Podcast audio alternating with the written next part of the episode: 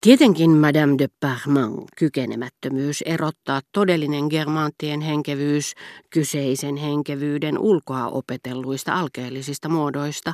mikä sai hänet uskomaan joidenkin, etenkin naispuolisten germanttien suuriin älynlahjoihin, niin että hän ällistyi perin juurin kuullessaan hertuattaren nimittelevän heitä hanhiksi, herttaisesti hymyillen – oli myöskin syynä hämmennykseen, jonka vallassa prinsessa yleensä kuunteli Madame de Germantin arviointeja eri ihmisistä.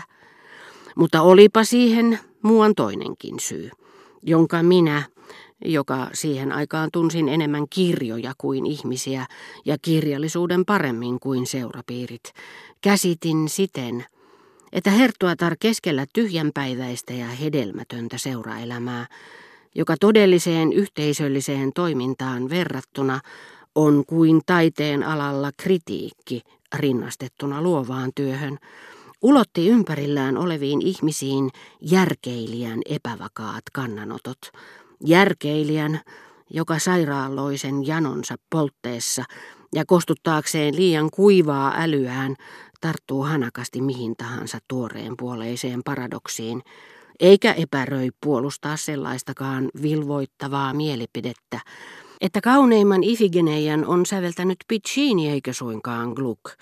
tai tokaisee tarvittaessa, että ainoa todellinen Fedra on lähtöisin Pradonin kynästä. Jos älykäs, oppinut, henkevä nainen oli nainut ujon tuppisuun, jota harvoin nähtiin eikä koskaan kuultu, Madame de Germant hekumoi henkevyydessään, kun hän jonakin kauniina päivänä sai päähänsä panetella naista ja keksiä aviomiehen avut. Esimerkiksi Cambremerin pariskunnan kohdalla, jos hän olisi niissä piireissä liikkunut, hän olisi julistanut Madame de Cambremerin typeräksi ja selittänyt, että Markiisi itse oli mielenkiintoinen, väärin ymmärretty, ihastuttava ihminen, jonka oli tuominut hiljaisuuteen lörpöttelevä vaimo, vaikka hän arvossa kohosi korkealle tämän yläpuolelle. Ja Herttuatar olisi näin sanoissaan tuntenut samantapaista piristävää iloa kuin kriitikko, joka nyt kun Ernania on aukottomasti ihailtu yli 70 vuotta, tunnustaakin pitävänsä enemmän näytelmästä Le Lion Amoureux. Tämä samainen sairaaloinen mielivaltaisten uutuuksien tarve sai aikaan sen, että jos hänen tuttavapiirissään mallikelpoista naista, varsinaista pyhimystä oli nuoruusvuosista saakka säälitelty hänen konnamaisen aviomiehensä takia, Herttuatar keksikin aivan odottamatta väittää, että kyseinen konna oli kyllä kevytmielinen, mutta äärimmäisen hyväsydäminen mies, jonka hänen vaimonsa järkkymättömän kova luonne oli syössyt huvittelun kurimukseen. Tiesin, että arvioidessaan taiteilijoita vuosisatojen pitkässä saatossa, niin kuin myös yhden ja saman tekijän elämäntyötä, kriitikot huvittelevat sysäämällä varjoon sen, mikä heidän mielestään on liian kauan säteillyt, ja vetävät päivänvaloon sen, mikä jo tuntui tuomitulta ikuiseen pimeyteen. Olin nähnyt, kuinka Bellini, Winterhalter, jesuitta-arkkitehdit, ja muuan palautetun kuningasvallan aikainen taidepuuseppä valtasivat paikat neroilta, jotka julistettiin kuluneiksi ja väsähtäneiksi vain siksi, että toimettomat intellektuellit olivat heihin väsyneet,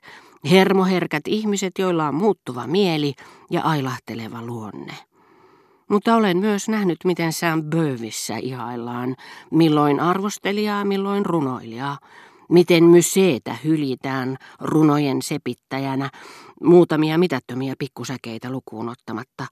ja kohotetaan hänet pilviin kertojana. Epäilemättä jotkut tunnetut esseistit ovat väärässä asettaessaan Sidin